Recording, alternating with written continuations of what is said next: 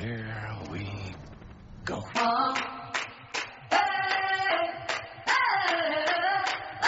I'm living in that 21st century, doing something mean to it. Do it better than anybody you ever seen. Do it. Screams from the haters, got a nice ring to it. I guess every superhero need his theme music. Who the fuck is that guy? No one man clock's ticking, I just count the hours. Stop tripping, I'm tripping off the power. The system broken, the school closed. The Hey. Hello. Yo ho ho. How's it going? Well, I've got me a bottle of rum. So, uh, no, no I don't. I could have my uh, bottle of uh, proper 12, though. I, I should have mine by Saturday. I know it's hard to come by. It's sold out in uh, Ireland, I hear. I mean, I, I can't imagine why they would buy a lot of whiskey there. Hello. Do you hear I me? can't hear you. I can hear you. Can you Hear hear you me? now. Yes, Okay. sir.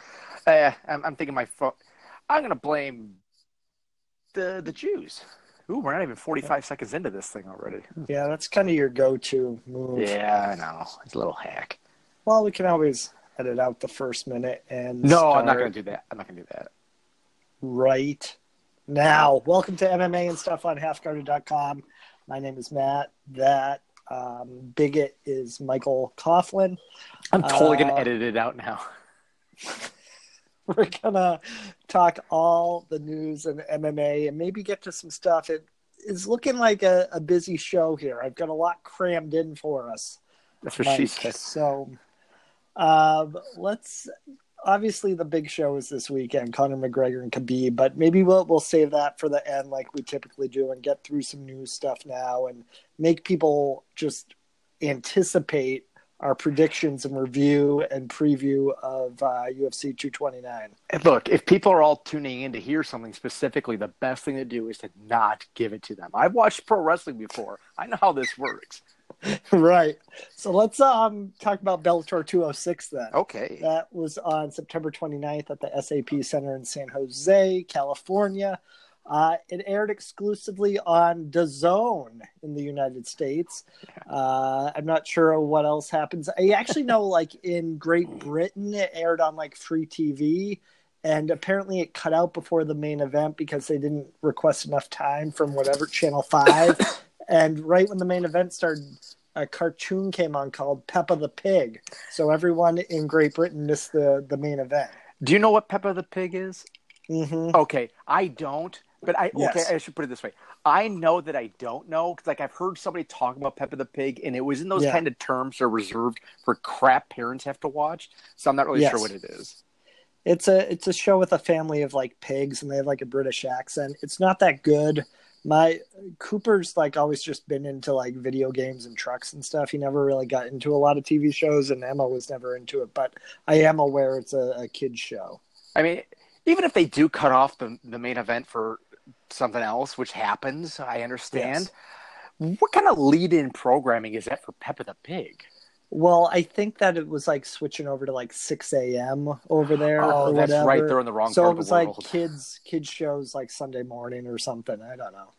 Uh, anyways, um, what they what they missed in I Europe still feel like there should be a buffer between cage fighting and Peppa the Pig. Like maybe a little news or something. Some Well, weather. I think it was it was a kind of a big story over there because they don't normally get Bellator live or something. So like they made some last minute agreement and got it on this Channel Five, and then it ended up being a disaster.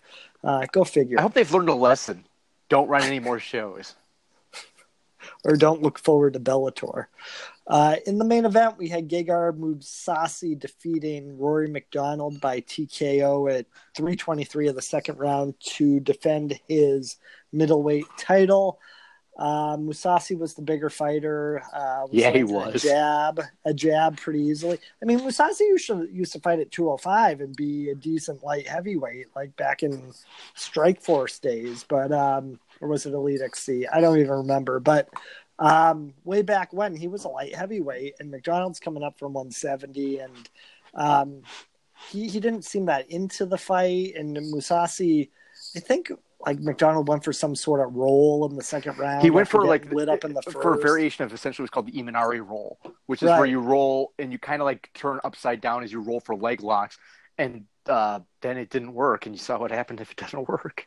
yeah, he just got pummeled on, got mounted, um, had no answer for Mousasi, and Mousasi just beat the crap out of him. And now MacDonald's got to fight again in a couple months in a welterweight tournament in Bellator. So good booking there. Yeah, it was. Uh, first of all, this is my new favorite fight. I'm very happy. I, I think the DAZN was worth it just for this, just to see Rory MacDonald get absolutely murdered. They kept talking about how, like, you know, Roy's going to want to get him down. Mousasi's improved on the ground, but that's Roy's game and blah, blah, blah. And then, oh boy, that size difference. Like, I there's this part of me that really looks at this and thinks Rory got in the cage and went, oh, wait, what the fuck? This guy's way bigger than I thought he was going to be. Because this is a true. I mean, we see people in different weight classes before, but again, Rory's a big welterweight, and we see welterweights move up to 185. You know, uh, Robbie Lawler, he never looked like he was super small at, at 185 or anything like that. But oh, old Rory MacDonald looked like this guy that just, I don't know, like uh, insert topical reference about steroid use. Like I don't know, he just looked smaller, but it wasn't really smaller. It was an optical illusion. Therefore, he's still on the gas allegedly. I just made that up. Not even allegedly. I think he kind of had to keep his weight down because he's got this welterweight tournament coming up. Like he, he was saying he was weighing around 190 like fight week. So he only had a couple pounds to cut, and that's probably what he cuts to get down to 170 anyway. True. Um, It could just be that he's Canadian. it could be Like maybe be Canadians don't like. Maybe when Canadians go up in weight and fight people from Europe, they look smaller. Mm. Um, Mousasi, I mean, he's on quite the tear here. Um, and Beating up not getting a lot welterweights, yeah. play. Well, I'm just saying, like since his UFC run, he's won eight in a row. Thales Leites, Thiago Santos, Belfort, Uriah Hall, Chris Weidman, Shlemenko, Rafael Carvalho, and now Rory MacDonald. Um, it's a, it's a, it's a good run. He's 45 six and two overall, and he's one of those guys you don't really think of as a top elite fighter because uh, a lot of times he lost when it really counted, but he's pretty fucking good. It is weird how sometimes losing makes people think you're not that good at fighting. I mean, like, There's not a lot of guys that are 45 6 and 2 who have fought the guys he's fought, I guess is what I'm trying to say. counterpoint, he's Armenian. Okay. That's that's all I got. Do you know one of his nicknames is the Armenian Assassin? Does that mean he kills Armenians or he's an Ar- Armenian that assassinates other nationalities? I don't know. Like I've heard of like of like the young assassins. Isn't that a thing? The young Uh, assassin or something like that. ba- babyface assassin is Yeah, Melvin go. Guillard. Yeah, that's that's actually that was the person I was thinking of. I couldn't think of Gallard's other the other adjective there. So I guess maybe he only killed people with baby faces. Maybe. He never kills a second. Who looked at Melvin Gallard and thought he was a baby face? That can't be right. Melvin I- Gallard looks like he's like I don't I'm know, a- confident a, a, a, a criminal. Well, he is in jail right now. Uh, in the co-main event, Quinton Rampage Jackson defeated A true Silva co-main event. at 432 of the second round by TKO. Uh, this was what uh, good old JR would call a slobber knocker. Uh, second round was pretty crazy. They were just throwing um, wild Wanderlei pride, you know, 2003, 2004 style here. This was this was definitely a brawl, and Rampage just hit harder and was more accurate and landed more times, than Wanderlei lost for the second time to Rampage now. So now they're tied up two and two, and I'm looking forward to the rubber match. Okay, I got a lot on this one. One, I totally called this one. I was dead right about it. They're both shot. Just Vonderlei's got neurological problems that make him get knocked out real easy. Um, this was really the I when I was watching this at a certain points when they were just kind of standing there, clearly trying to just breathe. We'll probably get to a little bit of a guy standing there trying to breathe in a little bit. Foreshadowing, Bob Sapp. But just in case you didn't know what I was talking about, which it wasn't all that specific. There's a lot of guys that huff and puff and try to blow houses down. Anyways, they're just big and fat, and I thought, how is this legal? Like, why were they allowed to like fight? like what what is the point of an athletic? I mean, I'm, look, I'm on a kick right now. I hate California Athletic Commission, anyways. But what's the point of the athletic commission if they're going to let these guys fight? But then I'm like, well, you know what? They are in a cage fight, and they're they're working hard, and they're not like, you know, they haven't like fallen over. Like they, they are still maintaining some level of physicality there. Like you know, they they're they're shot, but a shot fighter is still a better athlete than me, maybe. But um, then at the end, all I could think of is I really, really want a fifth fight, just because I, I don't I don't know if any I don't think if we've ever had this in MMA where you've actually had a two and two going into a fifth fight. Like I don't, I'm sure there's there's guys who fought. Five. This is re- really uh, be the most high profile best of five fighting series, maybe of all time. So that well, since like old school bullshit boxing. Yeah, where did Josh Thomson and Gilbert Melendez end up? Three.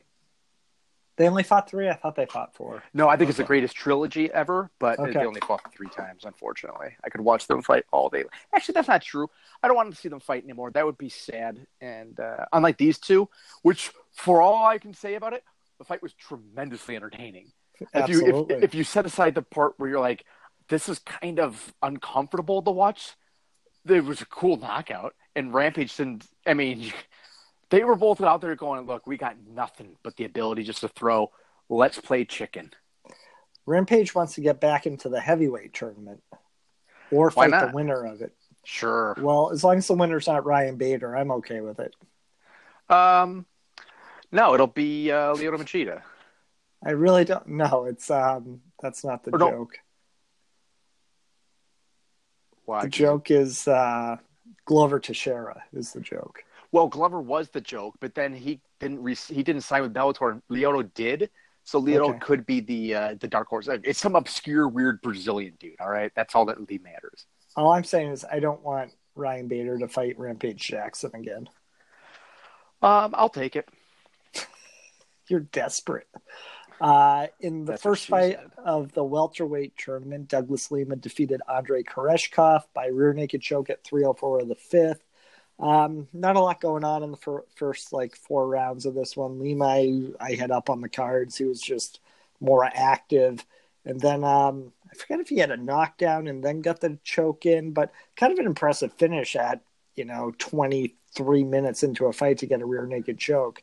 Um, the best thing about this is that I love that that all the fights in this fucking welterweight tournament are five rounds. Mm. Because Rory's the champion, so all of his f- fights are technically title fights. And since it would be unfair to everyone else, they all have to fight five rounds. What the fuck? What yeah, kind of Bellator? Man, and the best thing is, you know, Roy's gonna probably like, I relinquish the title. I'm injured, or he'll drop out of the tournament because he got the shit beat out of him by Mousasi. Right. I saw a thing. Mousasi says he can make 170. Why not? Go for it, dude. I want to see something weird happen. Yeah. Uh, Aaron Pico defeated Leandro Higo by TKO at 319 of the first round. And um, Aaron Pico might turn out to be pretty good at fighting. What do you think? Uh, look, great, impressive thing. I thought he got hit a little more than you'd like to see a guy get hit. Like, okay. like Higo got in enough punches where it's like, I mean, Pico ate him, didn't seem to be affected by them at all. But still, eventually that shit catches up with you. Uh, other than that, though, I mean, look, the kid's a super athlete and he seems to like to fight. I like to see he him. Re- I want to see him really fight though. Like, yeah. always, all we've really seen him do is kind of just wrestle a little bit, but mostly just box. I want to see how he is on the ground. What what can he do that way? And you know, right. against uh, you know, I want to see him fight a real fighter now. Yeah, I mean, he goes good. I mean, he he was a, a championship contender. I mean, granted, it's Bellator. I get it. He's not fighting top five featherweights in the in the UFC. I get that, but he goes no joke. I mean, he was eighteen and four headed into that fight and had a couple wins in Bellator. I mean, he's not he's not he's the best fighter that. I mean, obviously Pico's fought at this point. Um, so the question would be like, where does Pico go from here? Is he going to get a title shot next? I mean, um, there's the other guy there, AJ McKee, who also fights on his team, and they're refusing to fight each other. McKee's also in line for a title shot in Bellator, so um, it'll be interesting to see who they go with next for that title shot at featherweight. I got like a I think, bug bite on my foot or something. Hmm. It's probably more that's more relevant to the world right now than you know. One thing I Bellator title noticed too was that Pico, um, he looked big in there. He looked bigger than Higo. He looked faster.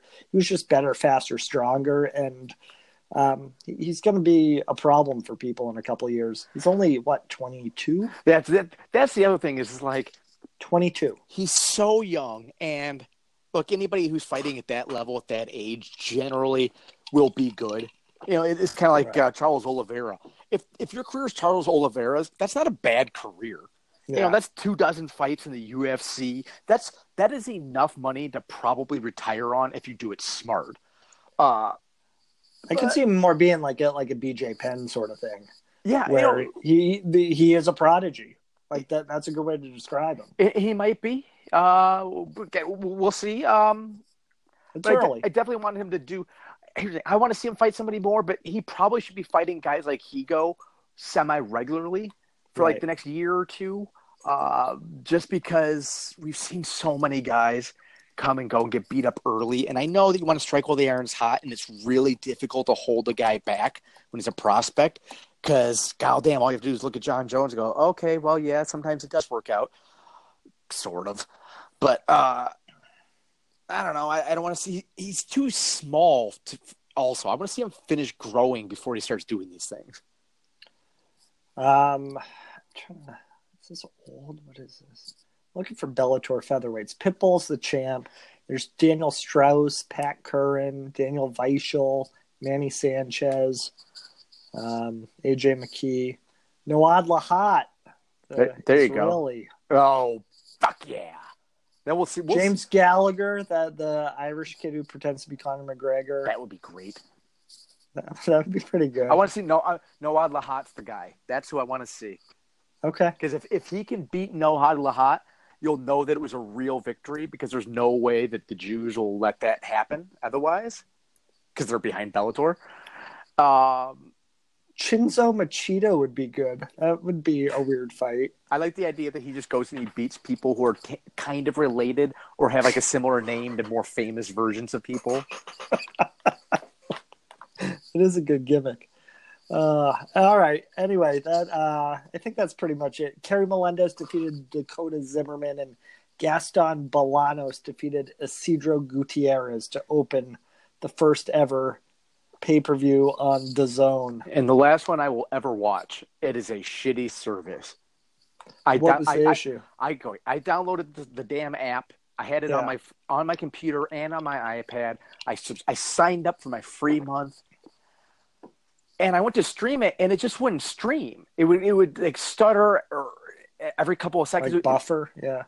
kind of buffer. Sometimes it would just freeze, and it did the same thing on the on the iPad as well. And I was just like, "This is amateur hour." I know people are always like, "Hey, what can you expect? You got to work the kinks out and this and that." It's like, but no, you don't. It's 2018. We know how streaming services work. When the ESPN Plus came out, like it, it's never had a single one of these problems ever. Right. Everything's worked perfect from day one. This is real. I don't want to say it's easy to do, but it's easy to do. It's, really, it is. You just follow the fucking instructions. Just do it. And they they couldn't do that, and it was so Bellator. It was perfect. There's another perfect show this weekend. By way, Verizon when when I when, when I canceled it, they asked, "Why are you canceling?" And my and I think I put like other, and it was something like would not stream properly, buffering issues. And then at the end, I go, "All this for Bellator? Are you kidding me?" Rizin 13 took place in Saitama, Japan on uh, Sunday. In the main event, Tenshin Nasukawa defeated Horiguchi via unanimous decision, and I think it was a kickboxing fight because I don't think Nasukawa would beat Horiguchi in an MMA fight. Uh, other big fights on this card included Mirko Cro Cop defeating Roque Martinez via TKO. Ooh, he's Doctor back. stoppage at 458 of the first round. We also had Daron Cruickshank beating Diego Brandão with a flying knee at 518 of the first round. And in the highlight of the card, Bob Sapp defeated Kentaro Osunarashi by unanimous decision. This is Sapp's first win after 14 straight losses. Is, that dude like a uh, uh, a sumo then or something? Yeah, he's like a Okay. But he's not I'll find out. Like because I saw he's the dude- Brazilian or something. Okay, something. 'cause I- he looked like he was a. I thought he was Middle Eastern. He looked kind of like Iranian or whatever to me, and he just did. It was hilarious. The dude just came out and he knew how to beat Bob Sapp, which is just throw a lot of punches right away. Bob Sapp kept standing and didn't go down, and I really don't understand why. He's a total mystery to me for a guy who clearly is in there for nothing but the money. He, you'd think he'd take the first chance to get out of there, but no. It's like Bob Sapp decided that night, I'm going to really fight, and damn it, if he didn't fight, and he he, he used his Bob Sapp won this fight due to experience and a cardio edge, and I never thought I would say that. Yeah, the end of it was hilarious. The the sumo guy. Well, the, the- uh, okay, wait. The first round, they just kind of threw a lot of punches. Then, as, as the round ended, Bob Sapp threw a couple of shots to the body that looked like they should be considered illegal. They were so awful and painful looking. Then in the second round, uh, Kentaro Oko or whatever looked like he tried for some sort of tr- throw. It's possible that he just slipped and tried to land on top of Bob, and Bob looked like he did a sweep slash may have just had momentum going because that's how you know physics works. Then he got on top, got the mount, did not move at all. Bob Sapp just would barely punch, couldn't do anything. And then in the third round, there was points where I think for like a good 15 to 30 seconds, they just stood there looking at each other, dying. They could not breathe. They both had their hands down, and they were like, the referee gave them each a yellow card. But honestly, they, they really were looking at each other. Just look like, I know we have to do this, but it was a moment where you realize that these two men bonded because they had something in common. They shared an experience that nobody else will ever have. And in that moment, it was them against the crowd, except for they knew, fuck, we've got to do this. It was something right out of Gladiator. it's funny. The crowd didn't even seem to mind. No, they were entertained. They were 'cause I think- cheering. I think, it made it more dramatic. They were like, fuck, like, say what you will, you knew that these guys gave it all, everything they had and they didn't have to.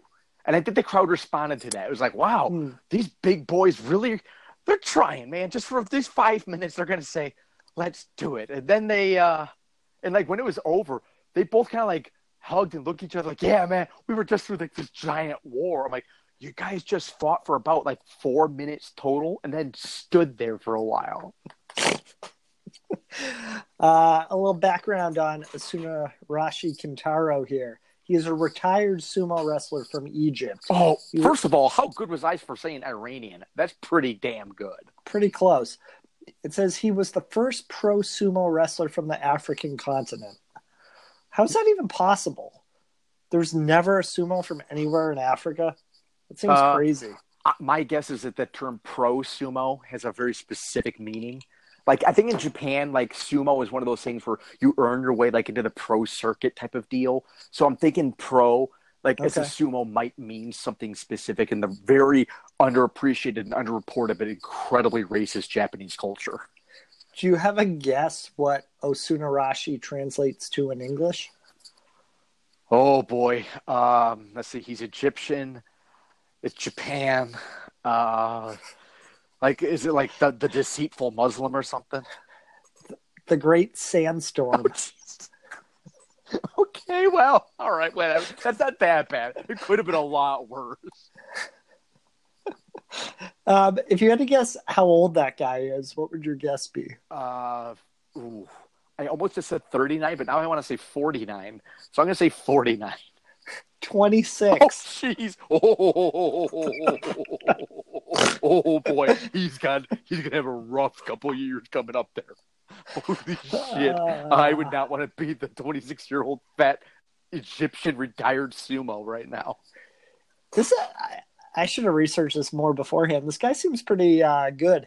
He withdrew from the January 2018 sumo tournament after he was suspected of causing an accident in Yamauchi, Nagano on January 3rd while driving without a license, defying the Japan Sumo Association's ban on wrestlers driving. I love I love that there's all these weird like I think if one day if nobody's ever done a podcast on like the history of sumo and what goes on with sumo culture, man, but that's some weird shit there. I think there's a lot of like pedophilia and rape going on in the sumo things too. It'd be Honestly- hard to stop them. They're, they're large men Then the one thing they're really good at is pushing forward. and smothering. Um, Oh. Although Osunarashi said he had an international driving license that had apparently expired, his lawyer initially claimed it was Osunarashi's pregnant wife who was driving. It might be hard to tell them apart, but police established that it was Osunarashi after studying surveillance camera footage. Osunarashi was placed under house arrest by the Sumo Association on February 1st. Imagine the imagine the reaction when he came home. He's like, "All right, honey, I got we got to talk about this arrest of mine. My lawyer's got this idea for a theory. We're going to tell everybody that it was you, and because you're so fat and pregnant, they'll think you're a sumo. But you're beautiful. You're glowing. You're glowing. Otherwise, The Sumo Association formally requested his retirement, the harshest punishment short of outright dismissal, and Asunarashi indicated that he would comply. He had to retire from a sport that he was like pretty successful in and kind of a star because he drove. because down- he drove a car. I mean, Japan is so, and he's gonna do it. I don't know why. If I was him, I'd be like, "Fuck you, kick me out. Let's go." Uh, Uh, Sunarashi was told he would not be getting a Dampatsuku Shiki Oh, or a no. haircutting ceremony, and he appeared on Japanese television on March 31st with his head shaved, taking part in sumo matches with Bobby Ologun and Josh Barnett. He made his MMA debut on September 30th at Rizin 13, where he lost to Bob Sapp. Okay, I like that in Japan. This is how it goes. If you drive a car, you have disgraced yourself and must quit your job and shave your head. and shave your head because shaving your head would be a sign of great shame. However, you are allowed to then immediately sumo wrestle Bobby Ologun, and they're totally okay with it. They're all gonna be like, "No, no, no. That's there's nothing disrespectful about that. He's he's clearly honored his obligations. He did he cut off the hair? Then wrestle away." What a weird, weird country. We really did a number on them, didn't we? I mean, whoa. Atomic bombs change a people. I think they were a little rough around the edges before the bomb was dropped, also. They're kind of like a bunch of inbreds, aren't they? I don't know if it's that, but it's interesting because obviously it's an island country, so they're insulated from most of the world. So And they weren't. it is and, weird. and they were like that. super isolated, like as a matter of national policy until like the 1800s. Right? Like so, like they've really been isolated. And I'm going to go with inbred, like a very low level of inbreeding.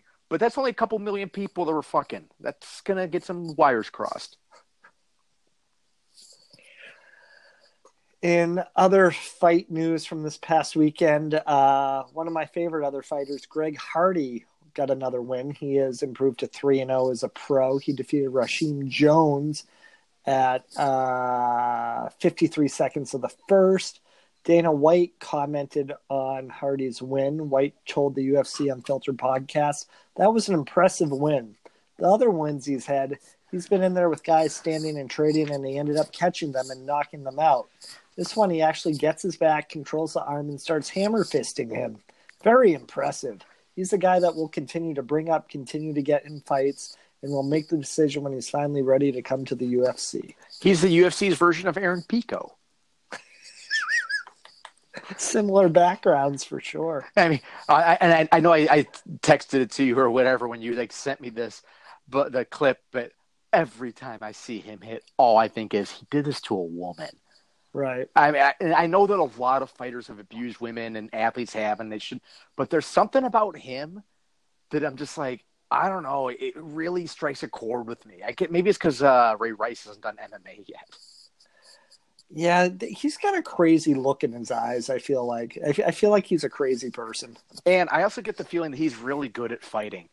I mean, it's like when Dana's talking there, and from what I've kind of seen of him now, even like I'm kind of going, I don't know, this guy might be like kind of a natural. He's got, in, in like in, in a bad way, he's a natural. He's got a screw or two loose. Well, the thing too is he if he was like a I don't know uh, a kicker or something, and he was fighting at 155, it's so much more competitive at those levels. When you're fighting at heavyweight in the UFC against you know 40 year old Mark Hunt and stuff, it's like the competition's not as good, and he's a really good athlete. He was a Pro Bowl line lineman, so it's like. Yeah. Um, I mean, he's re- going to have some advantages right off the bat. He's 10 years younger than everybody, and he's naturally more athletic. Yeah, there's no reason. That he he basically can't be a Derrick Lewis. He's everything Right. Derrick Lewis is, only bigger and way more athletic. Not as black, not as funny, far more violent though. So Good analysis. that's what Uh, people are tuning in for. Absolutely. So we finally have a UFC 230 MSG New York City main event. Um, we were anticipating possibly the creation of a 165 pound title with Nate Diaz and Dustin Poirier in the main event, but the UFC shocked everyone, pulled a rabbit out of the hat. We're getting a women's flyweight championship fight between Shevchenko and Sijara Eubanks headlining UFC 230 at Madison Square Garden in November. I mean, if you can make it in New York, you can make it anywhere. Clearly, this isn't going to make it in New York. I don't know if it would make it anywhere, actually. I mean, honest to fucking goodness. If there was not a world title on the line, you could not headline uh, Sajaya Eubanks and Shevchenko? Yes. Okay, I, I get my Russians mixed up. Shevchenko and Eubanks would not be good enough to headline Sioux Falls, South Dakota. Let really alone weird. Madison Square fucking Garden. And if I'm Nate Diaz, of all the things in my life I've done, all the things I think are disrespectful, this isn't actually disrespectful. They're going to put this shit ahead of you? Fuck that. You're the last guy in MMA to beat the most popular fighter on the planet. You're going to fight underneath Soraya. I can't even say her fucking name. Sajaya? Soraya? Is she American? I don't know what she is. What she is. I mean, she's a human being to start. Homo sapien. Yeah, she's a she's a woman. She's got hopes and dreams, but I don't know. I think she's got to be she's got to be an American because she's on the Ultimate Fight. She Eh, was. Yeah. She she was supposed to be fighting Nico Montano Montano in the finals, but she couldn't make weight, had kidney failure, got pulled from the show, and um, the nerdy chick there ended up moving Roxanne into. Thank you. Foxy Roxy moved in and um, lost to Montano. And then Montano couldn't make weight against Shevchenko in her first title defense. So she got stripped of the title. And two months later, Shevchenko is going to fight for the title against a fighter who's three and two and missed weight for her title shot previously. Yeah, it's look. If they created a 165 pound title, that would bastardize what it means to have a UFC title. They don't want to cheapen it, so they have to go with an established world championship. And what's more established than the women's 125 pound championship? I don't know of any title that has more prestige behind it than uh, the one that is currently held by nobody. Eubanks, What do you Well, think? 2,500 people, over under 2,500 people in the arena by the time this fight's over. I don't know. Well, probably about the same amount of Twitter followers she has, So about 2,300. roughly. Yeah. Literally everybody that Twitter is the only people left. that was my immediate reaction. I'm like, Sijara, like I knew she she pulled out of that fight because she was supposed to get the title shot. So I knew the name, but like, so I started researching. Like, she's three and two, and she's getting a title fight. Okay, like I wonder how many Twitter followers she has. It's like 1,700, and that was a couple hours after she was announced as the main event for. Well, she's really 4 and 0 in her last four. Because she won three on the Ultimate Fighter, and then she just beat Lauren Murphy back in June. true. So her she's, I mean, she really has won her last four fights. It's not Okay. horrible bad, but it can be for comedic effect, and that's all that really matters. There, um, in case either Eubanks or Shevchenko get hurt or can't make weight, uh, Katlyn Chookagian is also going to be the the backup in case something that happens to either of these top contenders. I know that name. I could not pick her out of a lineup. She's blonde and I feel I like would've- tall. I would have gone with blonde because Caitlin or Catlin or whatever is a blonde girl's name. yeah, Uh, and Chukakian, that's got like weird old white person on it. Uh, although Chukakian, Chu, it could be African. choo Uh, motherfucker. The, uh, the the other person they should uh, have is they should have her cut weight and have uh, Doreen de Randamie to it. Well, you know who really got screwed? I mean, granted, it doesn't matter. Nobody cares. Like, we're talking about a bunch of people no one's ever heard of. Like, it's kind of a waste of everyone's time. But Montano got screwed. She was trying to make weight. They told her, stop cutting weight, and they pulled her. And then, like, two months later, somebody else is fighting for the title that she won and never. Like, why not just run that fight back two months later? Well, look, because she missed weight, and it would be unprofessional to reward someone with a title shot if they've missed weight recently. Like, Khabib. Or like I don't know, Serdraya. Think about this. They have had two scheduled world title fights at 125 pounds in the in this company's history, right? Or three. Two of the three have fa- have not happened because somebody missed weight, Mm. and they're going to put one of those people back in there in a month. They're going to go three for four on this shit.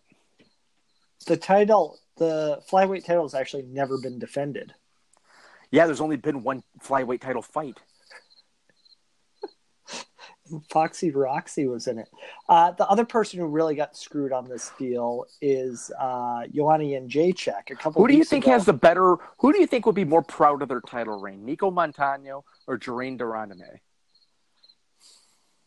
Let's think. I would say Randamie because she beat somebody better. I was going to go with Nico because she didn't quit. She didn't Or- give up her title rather than fight somebody. Although Randamie barely won, and she punched home after the bell multiple times in that fight.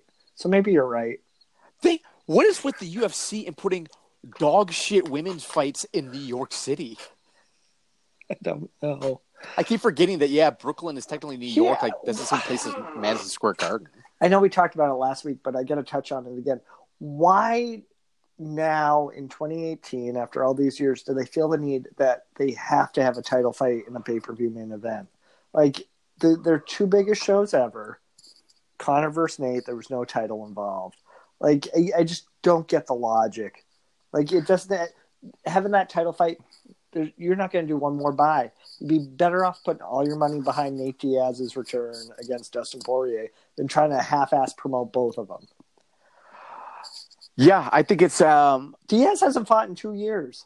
I think it's a, f- a f- it's a lack of confidence in, in some respects in the UFC's own ability because if they were really confident in their ability to promote things, yeah, the, Nate Diaz returning to the UFC, it doesn't seem like it, like it's not a it's not a real big main event. It doesn't feel like a main event, but box like boxing matches with far less on the line main event shows all the time like pay-per-views like that it with the way Nate talks in New York City, I could see that of kind of like, you know, if, if you book just that, it it gets a lot of Conor McGregor just because that's Nate Diaz. So you get like a, a you get like a, a freebie for Conor rub.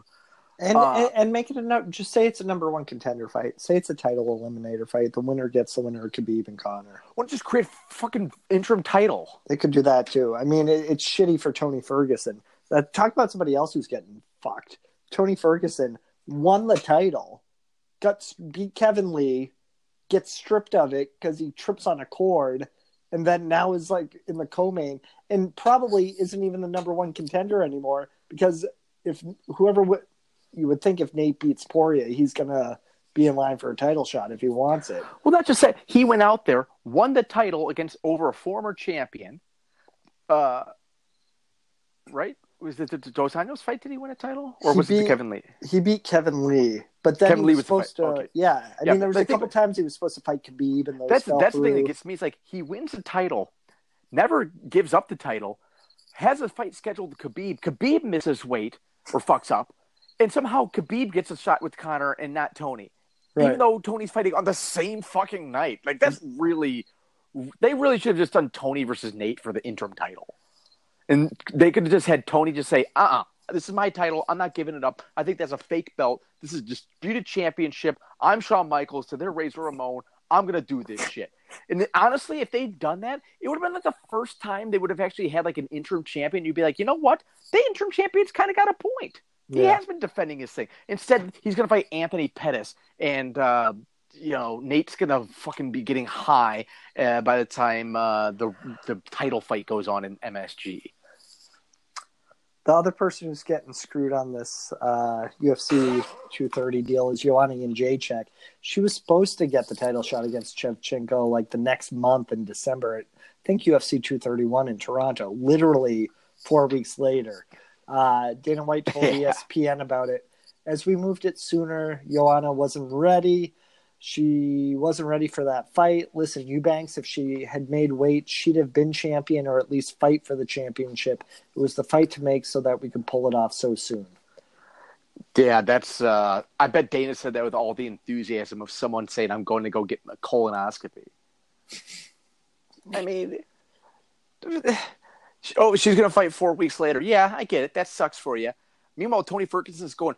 The fucking guys I was going to fight, they're going to fight literally next. I don't have to wait four weeks. It's literally if I just fought 15 minutes later in the night, Right. it would be me. I have to wait 15 fucking minutes. I'm willing to do it. I'll wait the 15 minutes. Can the UFC like obviously you're not privy to all the details of UFC contracts, but if you find signed a bout agreement and it's been announced and it's supposed to headline this show in Toronto, can they just cancel your fight with no notice? Like there must be some sort of clause in contracts, but I can't remember a time where there's been a main event or a title fight announced for another show where they pulled it to have a title fight earlier and the- just just yanked one of the fighters. One of the fighters got gets screwed. This is like a new precedent, I think. Correct? it would not really. It sounds like it is, but think Mhm. about this. This all the time. Guys are always being told you're fighting this guy, and then like a couple days later, nope, you're not fighting him, or you're not fighting on this card. It happens for undercard guys constantly. Right. Just I, I guess nobody I'm gives saying a like a, a, a title fight, a top tier main event. Right. Uh, but again, the way that UFC contracts work, they're all pretty much the same, you know, at the top or the bottom. So it's not really going to be any different there. Eh, Yes, and if it's different, it's for different for guys like Conor who negotiated. Like realistically, every time you fight in the UFC, if you if you have enough leverage, you can negotiate a new contract, and if you don't, you can't. Yeah. It's kind of like it's kind of like it's kind of similar to the NFL in that you have a contract, you're kind of both bound by it, but in reality, everybody knows you can also kind of get out of it and renegotiate it if you've got enough leverage. Okay. Uh, so yeah, UFC 230 is really shaping up. It's good news. Yeah, that's a Uh, hell of a thing there. In USADA news, um, You mean? Do you mean Jon Jones news? I don't, I, but we we can touch on that too in a minute. It could be. According to a report by ESPN's Brett Okamoto, UFC will no longer announce a violation before the fighter being accused has his or her case completely resolved. The change reportedly went into effect back in July. UFC's chief legal officer, Hunter Campbell, went into further detail. If an athlete has a positive drug test, we aren't putting them in a fight until their case is resolved. But what we can do is give the athlete an opportunity to adjudicate their issue without the public rushing to judgment.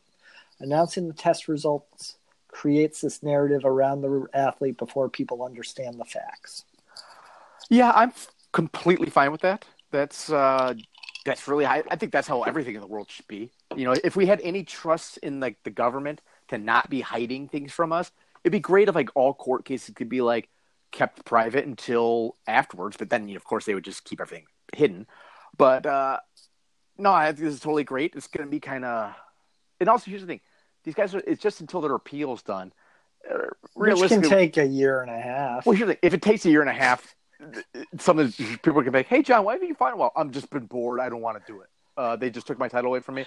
I just didn't. Uh, I didn't want it anymore. I got tired of going through the airport. But for most guys, it's going to be a couple weeks, maybe a month or two. Yeah. So, and f- when you see the the number of times that they are re- reversing these things, even though it's all stupid, for sure, I think it sucks. You know, if you're like a Courtney Casey type who really got fucked because of that weed shit in Texas, right. well, why should we ruin old Courtney's life? You know, I think we should call this Courtney's law. and Nate Diaz has got a law, a rule named after him, so why not Courtney Casey? If you had to guess, out of 62 adjudicated cases, how many were deemed non-intentional use by USADA? Um, okay, when you say deemed, are you talking irrespective of the of the punishment? Or are you saying deemed not intentional, as in they didn't get punished for it? In the sense of Jon Jones was found to be like unintentional. He didn't do it on purpose, but they still gave him a punishment. You see what I'm saying? I do. This just says non-intentional use, which I think would include ones that were punished. Okay, then I will say out, out of the 60 some, I'll say 25. 21. Oh, damn, I'm smart. Uh, yeah. So I mean, We can just stop the show now. hopefully, I I don't know. I, guess I guess it's better, like because there is that stigma you get. Like all these guys are popped. I, I I think they're all cheating. I think everybody in the UFC is cheating anyway to begin with, so it doesn't really affect my opinion of fighters any. But um, a lot of guys will have that stigma with fans, but um, At the end of We'll- the day, we'll it's, it it's kind of one of these things where I don't think it matters. I know the guys think that it matters, but I Yeah. also think that like fighters vastly overestimate how many people know or give a shit about them. Like if you're Sean O'Malley, if you'd been suspended, realistically, we're talking fifty thousand people would have given a shit, maybe. Right. So Right. Well, the only time it'd be weird, like in Sean O'Malley's case, he he got whatever. He's essentially he's claiming he knows how. Like I think it's um, Ostarine got in his system, and just needs time to work it out. But he wasn't able to fight this weekend because the the process, the appeal process, whatever, is still going on. right. So he can't fight, but he's already been announced for a fight, so he has to pull out. It needs to have a reason why, because people ask him, "Hey, you were scheduled to fight, now you're not fighting. What's going on?" So the UFC doesn't announce anything. So it's kind of on the fighter to either say what's going on or just make something up. Um, if they've already been contracted for a fight that's already been announced, it's kind of a weird situation still. Yeah, but again, ninety percent of these guys, no one's asked them. like, let's face it. If you're, um, I don't know, pick a fight from the A- Aspen Ladd. I think she Mhm. fought on the last card. Or, no, she's going to fight on this card. I think. If Aspen Ladd was pulled from the fights, I don't know if anybody would notice. It'd be like one article on, on on Yahoo, and uh, I'm sure that you know one of the cre- one of the guys who's kind of creepy and like way into women's MMA too much would be upset, but no one else would be. Um, one fighter who I wasn't upset when they got suspended was uh, Fabricio Werdum. He uh, came out this week, not of the closet, but came out and gave an interview with Combate.com saying about It's, uh, Jon Combate. Jones. It's What? combate. Uh, I took Spanish. My uh, Portuguese is muy malo. Uh, what surprised me the most was at the end of the interview. It was something that I found absurd. Absurd. Werdum told Combach. They said, "Werdum, here's the thing: if you tell on someone, it was what you could call delicaco premiata, plea bargain. Werdum, if you tell on someone using the slang, if you're a snitch, we'll shorten your suspension because you're going to have to pay something. Even if we find the substance in any of the products we test, even if we find it, you'll have to pay something. For the guy to make me an offer like that to snitch on someone, that goes against my principles. I can't tell on someone, even if I knew I wouldn't do it. How am I going to snitch on someone to make it better for me to lower my suspension or whatever? So Fabricio Werdum, of all people, has high morals. The He's also he's also admitting that he knows people using drugs. Could have just said, "I don't have anybody." To, I don't. What What could I say? I don't know anybody. It's real easy. Instead of telling everybody I'm no snitch, you could just be like, "I only train with clean fighters." You know, people like me, I have never worried. No, like the idea of snitching on someone, never been a problem in my life because you know why? I'm not in a gang. Werdum said his interview with USADA was a five hour ordeal at a hotel in Denver. He said he flew from Los Angeles and USADA representatives flew from New York. I felt like a criminal, actually, Werdum said. Well, I know I didn't do anything, but it felt like I was a criminal, like I was talking to the police. Two USADA guys and the By the way, he knows what analyzing he knows what a criminal feels like talking to the police, having been arrested for committing crimes. Well, it was only assault with a boomerang. Two That's a deadly guy- weapon in Australia. Should be anywhere, I would hope. No, Two that's all they have down there. They don't have guns anymore. Two USADA guys, a detective analyzing me all the time. Both were USADA. I felt so bad, you know? Like I didn't do anything. Why am I doing this? And it lasted five hours. There even came a point when they were like, they're doing, let's rest a little. Do you want to rest? I said, no, I don't want to rest. I want to answer whatever you ask. I have nothing to hide. That's not how rest works, pal. Just because you're tired doesn't mean you're hiding something. Does he think that if you're tired, that means you're hiding something? Like every night his kid's got to go, Dad, I want to go to sleep. What did you do? This is the guy taking money from Kadyrov and working with Ollie. This fuck. When, He's, when- he's when you're- picking on Tony Ferguson, about- and I, I just can't stay. He drives me fucking crazy because here's the thing: like I have a thing with like bullies. I'm like, you- you're such a dick. Like you- you're like one of the shittiest people. Like you think you can beat the shit out of smaller people, so you're gonna bully around, bully them around, and push them around. It's like fuck off. I- just because you happen to be like born bigger than other people, it's like you don't get that right. You just you're just a garbage human being. And the fact that he's like proud that he didn't snitch on people, like that's what he's gonna hang his hat on. Like you were fucking caught cheating, you sh- fuck. think about it. He's a drug user Yes. who assaults people in public over words. right? He uh, go, frequently goes after smaller people whenever possible. Whenever possible, he seems to prefer smaller people. He has no problem using uh, um, homophobic slurs, and he's friends with a genocidal maniac. But hey, hey, hey, hey, hey, hey, hey, hey, hey, hey, he's no snitch. He's no snitch. yeah. He's got his priorities, man. He's got his code of ethics. It would be, it would be uh, immoral to snitch, man. That would be. How could you? How could he look himself in the mirror if he had snitched? The mirror paid for, you know, with the blood of dead gay Muslims or whatever they have in Chechnya or had in Chechnya or whatever country it is. Leslie Smith's complaint against the UFC has been dismissed by the National Labor's Labor Relations Board. Yeah, I think I called that one. Poor Leslie Smith. Said nobody ever. She got beat up by Cyborg. Just wants to get the fighters paid more.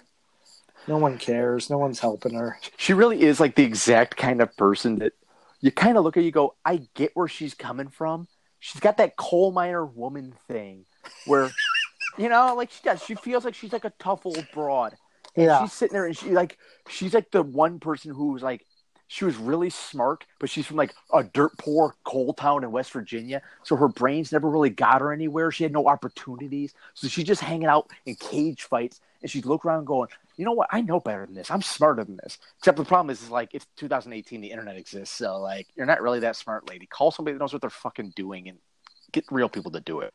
Well, it's funny. Like when we talk about like this shit happening with Tony Ferguson or Joanna Jędrzejczyk, them getting shafted and having title fights and shit change on them with basically no no power in any of these situations. The sort of thing like Leslie Smith is trying to do would alleviate some of that. If you had a union, you would be able to work this stuff out in everybody's contract and hopefully get some of that stuff ironed out and have some but it rights. is ironed out they know what the rules are right that the UFC can do whatever they want. Pretty much, but here's the thing: that works. Uh, unions, like I know that some guy tweeted at uh, old Luke Thomas there, but he was right in that a lot of these people probably would shots. Unions just they they make things weird, Right, and I'm not saying they're always bad, right. but But I'm just like thinking they when script I, away I, like I the think like, hierarchy of this. I don't know. The UFC, like look, the problem with the UFC is not union lack of union. It's it's that they got bought out by by those corporate fat cats. They were so much better off when they were owned by the you know the billionaire fucking casino magnates. but that's the I, I just compare it to other pro sports where you know they're the athletes get like a 50% share of the revenues. It's like nowhere near that in the ufc and you know they- they're putting more on the line than anybody else in any of these other sports. And they also have less to offer.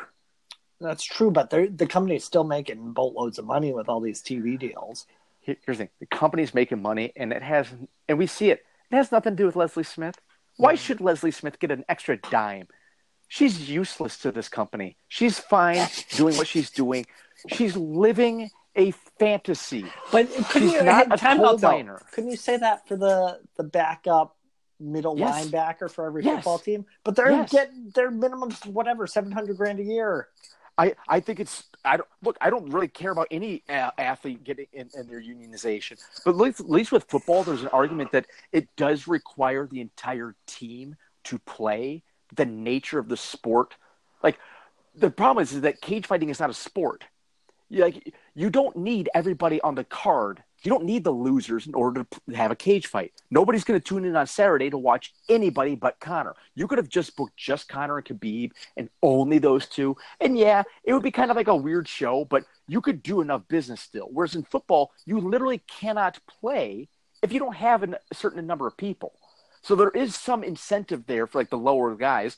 Than that, those lower guys have actually shown that they have a value. Leslie Smith is has no value. She's useless. We yeah, know but she's don't you think there's got. a, a, certain quality level in the UFC that people That's can what she's see getting paid know? for. But I'm saying you can't have a bunch of CM Punk level fighters in the UFC, and it, They don't.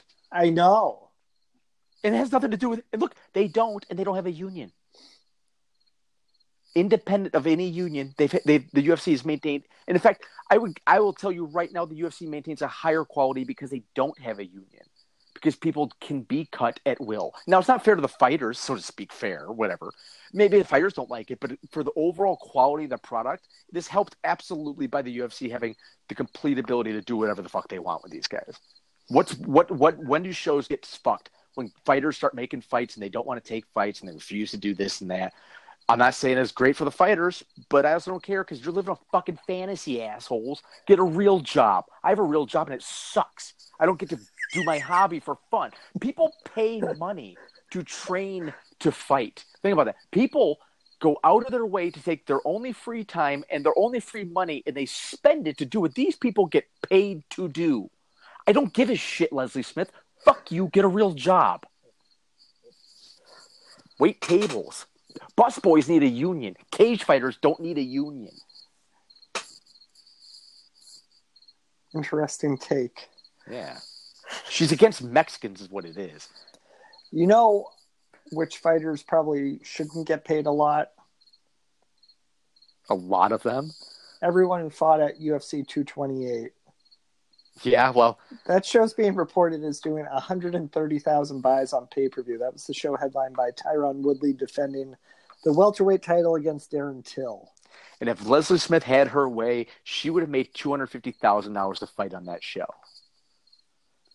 Yeah, wouldn't you? Yeah, but I'm a hypocrite.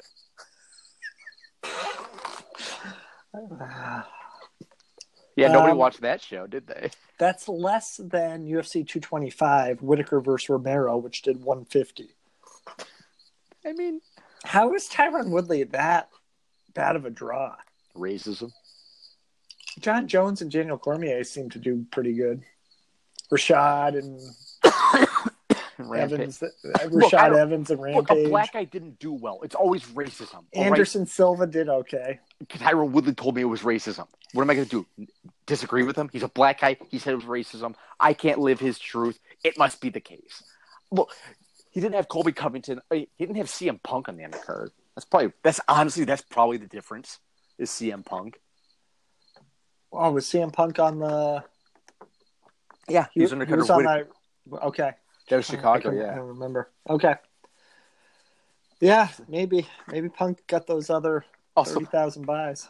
look at the drawing power of CM Punk. Enjoy your thirty thousand buys, asshole. You could have been on all in. Or Wait, was all in on pay-per-view? Or you could look at it this way: CM Punk's a bigger draw than Tyron Woodley. No, we already knew that. That's pretty bad. Uh, Dude, Yeah. fucking I think Bob Ross is a bigger draw than Tyron Woodley, and he's dude, dead. like I feel like that's worse than like the Mighty Mouse fights. I feel like he was doing closer to two hundred thousand. maybe, but also some of that. Um, the landscape has changed, and it's it's changed in the past like year, real quick. Things are going south, and Mighty Mouse has only fought like once in that time, and he hasn't been on top either. Like they don't even let Mighty Mouse headline shows, so we don't even know what he's worth anymore. I mean, he broke the all-time record for consecutive title defenses in the UFC as a semi-main event to a bullshit interim title that they doesn't even exist anymore. Yeah, it's not too good, is it? Huh. This MMA uh, buys website doesn't have anything since 2017. This isn't going to help. Oh, oh, UFC 215, Nunes versus Shevchenko 2, 100,000 buys They were just rounding up, from 51,000. probably. They didn't want to hurt their feelings. Uh, my daughter's working on rounding numbers. It's challenging. Uh, Michael McDonald. Why do we? Why do we round numbers, anyways? What's the point of that? I'm not sure. Like, is it is it just one of those things like you have to learn what this concept is just to exist in life? Apparently. Somebody had to sit there and go, you know, these kids don't know what it means to round numbers. Shit, we better teach them that. Like that's in a planner. Do you Some think it had to do with maybe like uh, change, like dollars, dollars and coins and stuff? Uh, just round up to two bills or whatever, you know? I really hope that our school system is not making a curriculum based on uh, teaching children how to make change because that says a lot about the, the economy of the future. Oh yeah, everyone uses debit cards now. What a waste of time. Yeah. Uh, May Day is calling it a day. Michael Oh, McDonald has announced his retirement. he's gonna go back to kindling work or whatever. Yeah, very good. He is uh, only 27 years old and has retired. He was, uh, I think he fought. Did he fight for the title? Yep, in against? Renan Barão, lost in the fourth round. Yes, that's that's very true. He was a, a guy who came into the UFC really young, looked really good. One of those guys who were like, "Holy shit!" Not Aaron Pico level, but sort of thing. But really young and, and was great. And then he started having a lot of uh, hand injuries. He kept breaking his hand, and uh, that's basically the reason he's retiring. Every time he throws a punch, he breaks his hand now. And he's also kind of like a hippie. He's a weirdo type. Like I don't know if he's like a Christian, but He's like, super Christian. okay, yeah. maybe that's it. Like I knew he grew up in like a commune or some shit like that, and like in the hills of California. I know California had hills, but I guess they do. Uh, they have mountains. But yeah, no, like the first time I saw him fight was the undercard of a show in Seattle. Uh, I think it was Seattle, uh, Pacific Northwest. Little Nog, I think, was a headliner. And like from the moment he fought, it was just like, oh, you could just tell he was a different level guy. Like Aaron Pico is a very good comparison. Just he had none of the hype. And again, I'm I'm hoping that he stays retired. I don't think he will because no one ever does, even Jesus freaks. But I really hope that he stays retired. in tw- I'll remember Michael McDonald for this reason. In 2013, he announced on Fox Sports One that he hadn't had sex in four years. So we now know that Brett Kavanaugh is a Michael McDonald fan, Vice versa, too, probably. and they're they're getting pointers from each other. Someone who has had sex in the last four years is That's Albert. really weird. The idea that you would say you haven't had sex in four years, as opposed to like I had never had sex. Who takes a four year break from sex? Uh, Michael McDonald, I guess. oh, maybe he found Jesus in that time. I bet that's what it was. Someone Jesus. who Always getting in the way. has had sex in the last four years and hasn't found Jesus is Alberto Del Rio. He announced on the MMA Hour this week. I've watched him have sex. at 41 years of age that he would be competing for Combate Americas in 2019. Um, he didn't have a fight in mind yet, but uh, apparently he's going to get back into MMA. He hasn't fought in eight years. Uh, he had a nine and five record. Probably his most famous fight was getting head kicked by Cro Cop in Pride with a mask on. Who was that, mask? Yeah, I mean, barely a mask, more like a jock strap. And uh, who knew that years later he would end up uh, banging Paige? Who actually at that time, who knew Paige? Who Paige was? She's probably like an underage girl, so it would have been weird if we knew that he was going to bang her one day. Although not totally unsurprising, if I'm going to be honest here. Uh, it's pro wrestling, and if I'm being a little racist, Mexico. Um, good for him for getting back in the game. Uh, he should fight CM Punk. He should fight CM Punk. That makes a lot of sense for everybody but Punk. apparently this fight's going to air on pay-per-view in the states and take place at Arena Mexico in Mexico City. He wants Oh my a, gosh. he wants a a big name opponent, though neither of them said who that might be. He was there with Campbell McLaren. So he's gonna gas real bad also. Although I don't know. Good point. I didn't even think of that. I'm trying to figure out if he would or not. Like, I mean, I guess I was gonna say he's Mexican, so maybe be more acclimated to it. But I don't think he lives there. But I guess some of those Mexican fighters could. Maybe that's why Mexican fighters are so good. They're all trained at altitude. I Sea, cracked the code. sea level Alberto Del Rio. Alberto del C level. Or, eh, fuck it.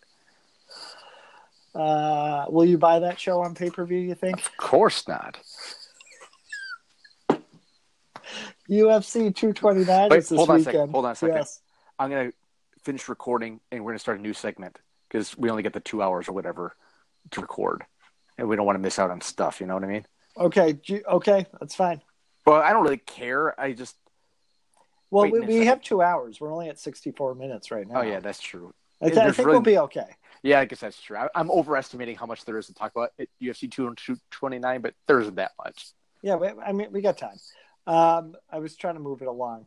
Good. Uh, one fight should we should mention. Um, everyone's been eagerly anticipating this one: Kamaru Usman versus Rafael dos Anjos on November 30th. That'll be the TUF 28 finale.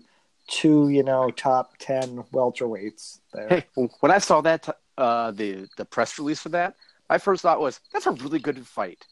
Like I really like that's the kind of fight I like seeing. It's two guys who are very good, who aren't really like like in the top like the elite elite, but they're right there and it headlines a, a show of nobodies, but it's exact kind of fight that should headline a free show and maybe that'll be like their last big fight for Fox Sports one. And which guy do you think will pull out of the fight?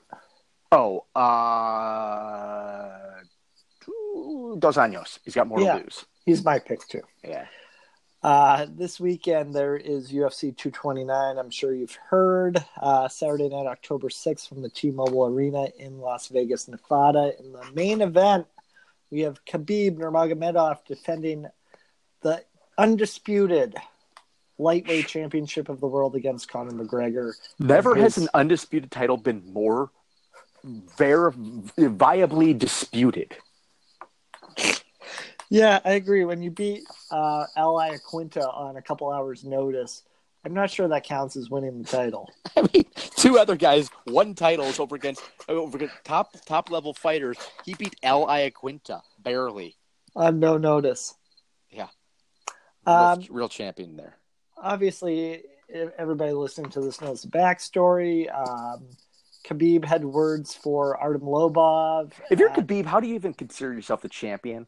Like from an athletic standpoint, you you obviously didn't earn it by beating Al Iaquinta. Even if you fight Conor, it's been two years since he fought MMA. Nobody really thinks of him as like the best, the best. It's Tony Ferguson or bust, buddy. Get in there Right. with Al and Tony Ferguson's coming back after four months of a torn ACL That's a hell. and of a- other stuff. He tore like everything in his knee, like his MCL. Like that was a really bad injury. And then you see him like a couple days later after surgery, uh, like standing on a one of those yoga exercise balls, beating it with a sledgehammer. Like his legs are like shaking and all mangled up. Guy's a maniac.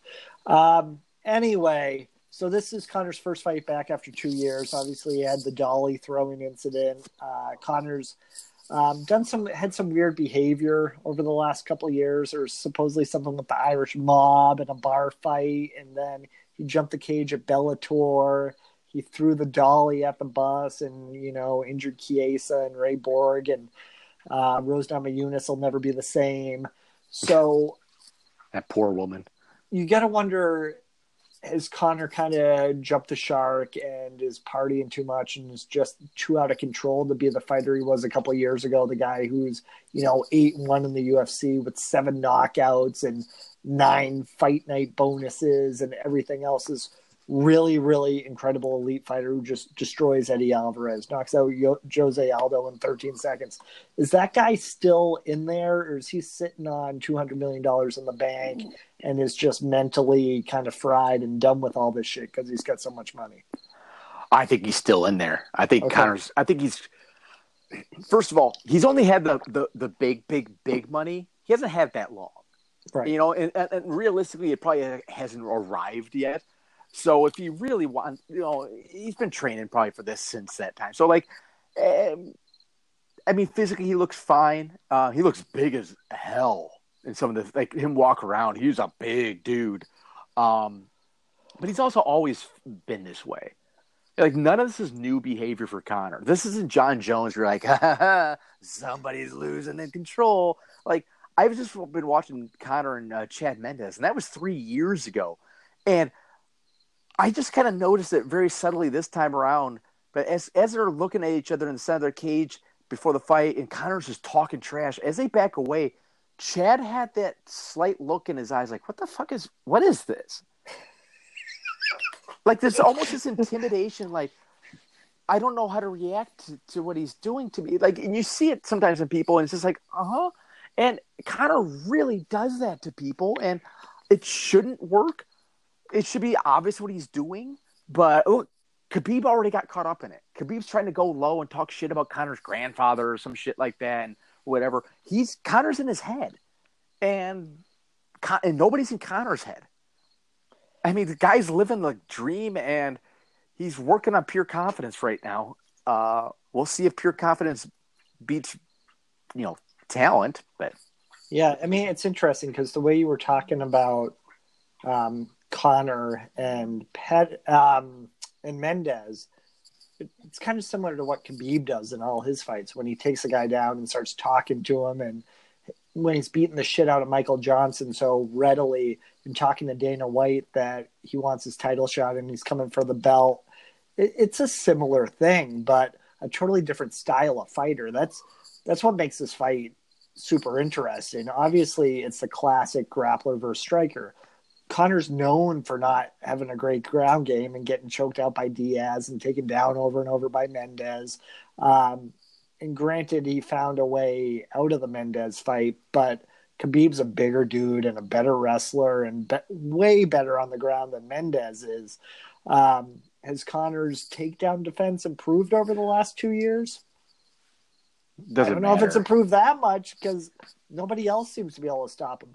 The one thing I have noted with Khabib over the years is when the fight goes long, he starts having trouble getting those takedowns. Though it's like if Conor can survive the first couple rounds, he might be able to pull it out, or if he gets an early knockout, obviously. Um, but he might take a beating those first two rounds, and this fight could easily get stopped if he does. But it, in the later rounds, I know it's like against Iaquinta, Khabib could not get any takedowns anymore. Like after the third round, he he really struggled. Um, and I don't know if it was because he was tired, he's not used to going five rounds, um, or what. But there's a lot of intrigue to this fight, and it's like it could go, easily go either way. I think. Yeah, I mean, Khabib could just run right through him and just do what he does. Uh, I'm I'm a firm believer that he is uh, pound for pound the greatest grappler I've ever seen on earth, ever, in anything because he can take down people with the best of them. His game on t- on the ground, keeping people down, is second to none. His ground and pound, the damage it does, is maybe the best I've ever seen. And his submission ability, even off his back, he's shown really good submission skills at times. The guy is just, he's a perfect grappler almost. And uh, Conor isn't. But I don't know. Like, Conor's Conor. He's done this stuff before. Uh, and the one thing I will say for him is compared to like Edson Barboza. I remember Bar- Bar- Barboza is a guy I'll never forget the look in his eyes Right. when Khabib was just like ragdolling me. And it was like two minutes into the first round. He's just like, what the fuck's happening? Conor's not the kind of guy that will ever have that look. He's just too stubborn. He's not going to get mentally broken. Like, he might get tired, but he's not going to be like, oh, I can't believe this guy. He's at a different level than me. Because I don't think Conor has any expectations like, oh, I can't believe you took me down. His attitude's Right. going to be, whatever you doing? You're a big musclehead bitch, and I beat guys like you my whole life. And that's what he keeps saying. And damn it, if he hasn't done that, I mean, the only guy, the only guy really, you know, in past ten years or whatever since Joe Duffy has given him trouble with Nate, and Nate's a freak. He's a weird dude. Right. That's a hell of a run. And we've seen like some of Conor's victories are way more impressive than we realize. That you know, when you beat Max Holloway with one leg, maybe Right. he really is that great. Like that's my theory with Conor is that people like him do exist in every sport. They've always happened. We've always there's been a Michael Jordan, there's been a Wayne Gretzky, there's been a Babe Ruth. Like there really have been guys routinely who are that much better. And MMA hasn't had one in a while. Conor might just be that guy. Well, the difference with Conor too is the the charisma and the ability to get people to want to see him fight.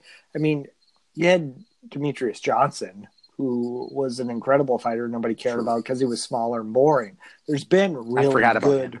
Yeah, I mean, there's been unbelievable fighters who just haven't been a draw. He's got that. But to also tra- to go larger than life. Yeah, he's and- got that weird combination of both. and, and that's where I would say, like, again, we've seen like dominant athletes, but to transcend things like a Babe Ruth or a Muhammad Ali or a Michael Jordan, where guys just become synonymous with everything, which is not how the word synonymous works at all. But let's just gloss over that a little bit. I guess the point is that Conor McGregor is uh, he's a big deal. yes. Do you think this show? Dana White has claimed the show is trending at three million buys on pay per view. Do you have a buy rate prediction for this show? Under mind you, mind you, there is another presser with audience participation tomorrow. wait, is there really? Yes. Oh fuck. Uh Oh, I was I was gonna I was gonna feel very confident in saying under three million, and I still will say under three million because Okay. UFC hasn't cracked two million. Right. But honestly, there's no reason this couldn't do three million.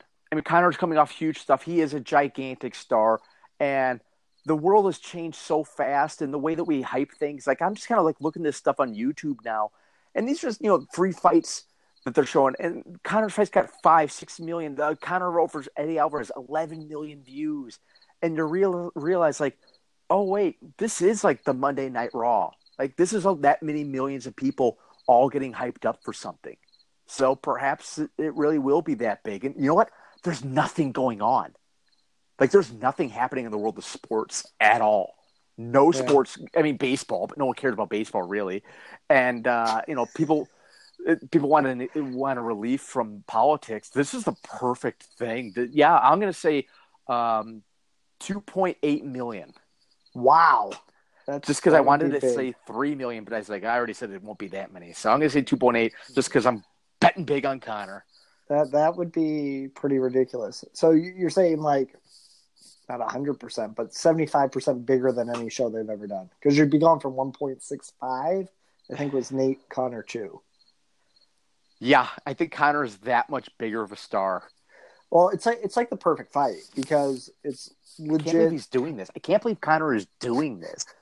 Is he fucking crazy? This is nuts. insane. Well, here's the thing: he could have fought Nate again. He could have fought Ferguson. He could have picked the guy he fought, and he fucking picked Khabib. Yeah, Like, what does that say about like like a legit killer? Twenty six and zero, destroys everybody. Like the scariest guy in the division. I was like, yeah, I'll fight him. This When is BJ he Penn can going up to- anybody. This is BJ Penn moving up to fight Matt Hughes, except for BJ Penn didn't have like a hundred million dollars on the line. It's crazy. It's not. Conor's he's a he's a man. That's why I'm just I'm only betting on. I mean, Khabib could be also because he could be like the zeitgeist come to life is like the ultimate Ubermensch comes from the Muslim man. Like he could represent the rise of Islam. so that could be a thing, but I'm gonna. He's a scary dude. But Conor is. I'm gonna. Yeah, got to go with Whitey. The other Actually, thing, Khabib is actually white as fuck. He's from the Caucasus region. That's where white people come from. So he's The- white too. the other thing to consider with this one too, the biggest fight ever is a guy from Dagestan who can kind of speak English versus an Irish guy at 155 pounds. Yeah, man. I mean, what can That's, I say? fu- that's fucking crazy. People go really crazy for St. Patrick's Day. I think people. I think that America is. We actually, we might underestimate the power of the Irish in this country. People really like Irish shit. Mm, they do. Um, this fight's awesome. It's awesome. It's uh, two of the best guys in the world fighting. It's hard to predict what's going to happen because the styles are so different. And there's a feud. There's a grudge. There's the bus thing. Conor Um, made a feud. It's just, it's- it's a bullshit feud that Conor we all watched Conor start and stoke this fire, and we all just went, "Ah, look at that! Conor threw shit at him. I guess that's how he's going to get under his skin." Sure enough, And I mean, at one point, I predict these things. Uh, Conor even said, he's like, oh, they asked him, who, I think when he was featherweight champ still, oh, who do you think will win the the lightweight title? He's like, oh, I, I, I would say Khabib. And then Khabib wins it, and he's going to fight Khabib for the title. It's just, it's perfect. It's, it's literally the perfect fight at the perfect time, and it'll likely set records. Do you have a pick? Who's going to win the fight? um,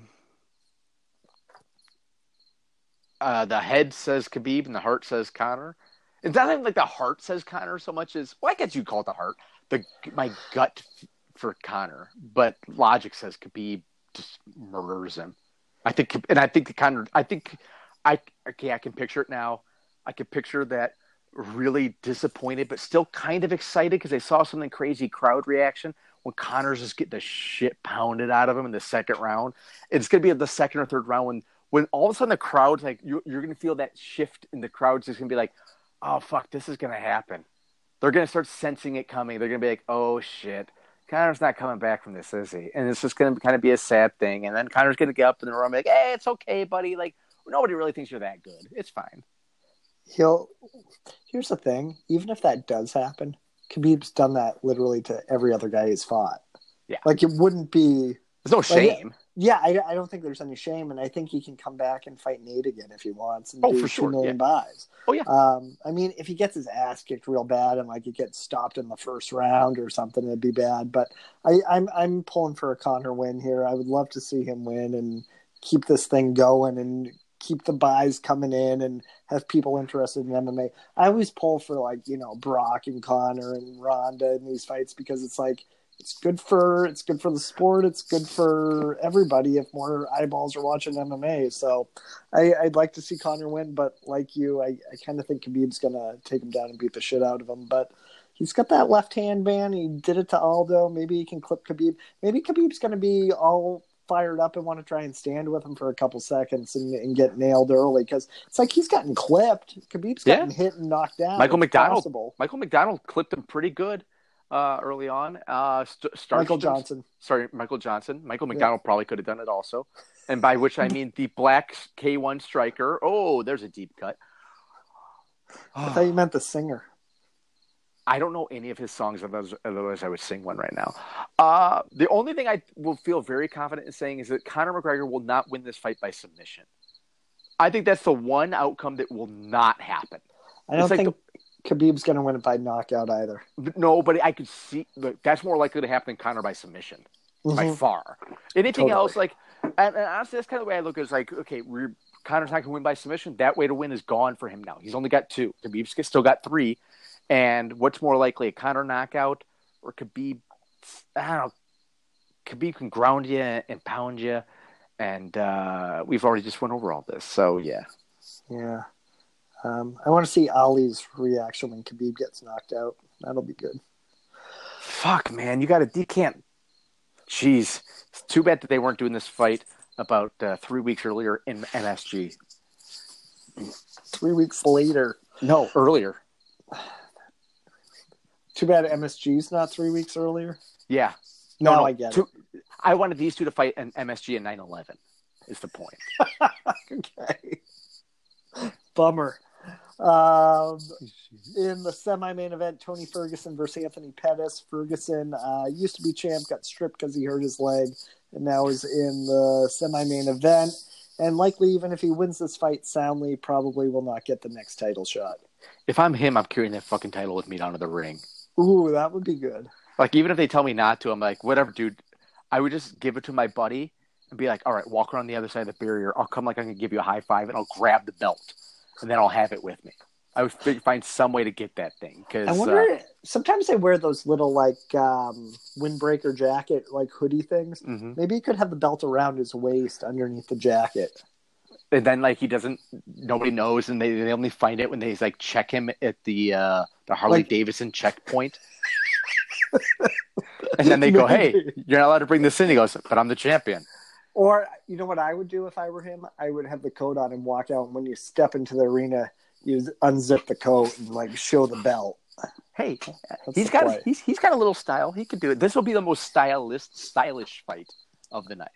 It's interesting because Anthony Pettis, from another generation, it feels like now, is a former lightweight champ. Like, the, this Yeah. is a, a kind of a good fight, even though Pettis has kind of hit the skids. He is coming off that win against Chiesa, and he is fighting Ferguson after uh, ACL surgery four months ago. Um, I mean, obviously, Ferguson's the favorite in this fight. Do you uh, have any strong opinions either way?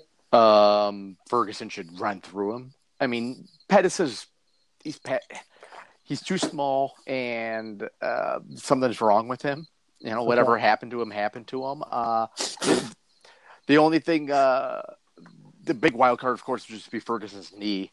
I have no idea. You, know, you don't know how he, what's going on there, but presuming he's fully healthy, um, he should go out there and uh, probably get the win by uh, submission. Although this could be a really good fight because they're both guys who are super good at everything except for wrestling, and they're very aggressive with everything they do. So uh, this might be a really good fight. Not bad for uh, the the semi. Hey, they got two fights and four champions between those two fights and the top. yeah, here. not bad. Um, the Pettis story is Doesn't weird feel like four champions, does it? No. doesn't even really feel like one champion. It's weird because I, I I take that back. It does feel like between Ferguson, Khabib, and Conor that they have the triple crown.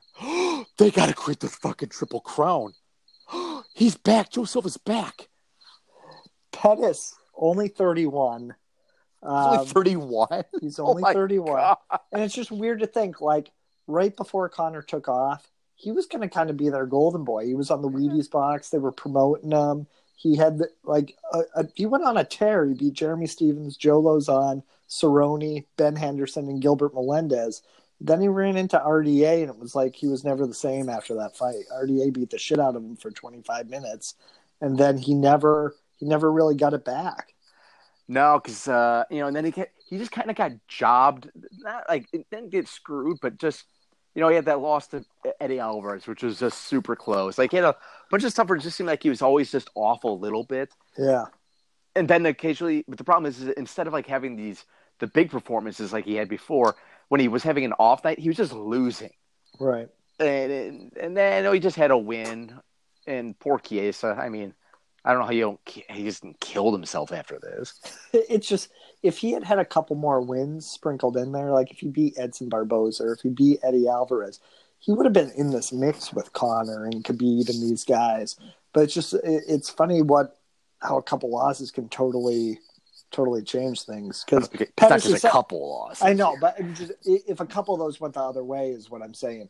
His Yeah. career would be in a totally different place. And especially yeah and for a guy that it's weird though because he's i think he's kind of at the right place as far as where we, what we consider him because while some of those losses were close he also had some really bad losses and i don't think he deserves to be any higher in our estimation than he is right now the Right. fact is, is he's just not that good and Right. he's he, he's at the point now where he's a name at best and he's a he's a sad case at 31 years old he's a 31 year old man who's past his prime and he lives in milwaukee I mean, really, this isn't this story doesn't end well.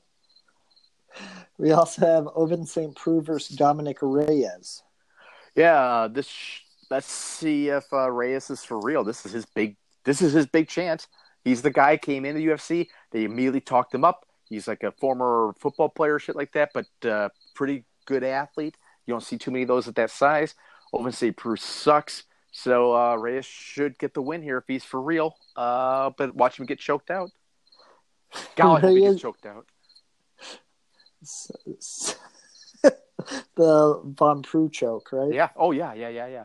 Uh, Wow. What if Von Preux fought uh, what's his face from heavyweight?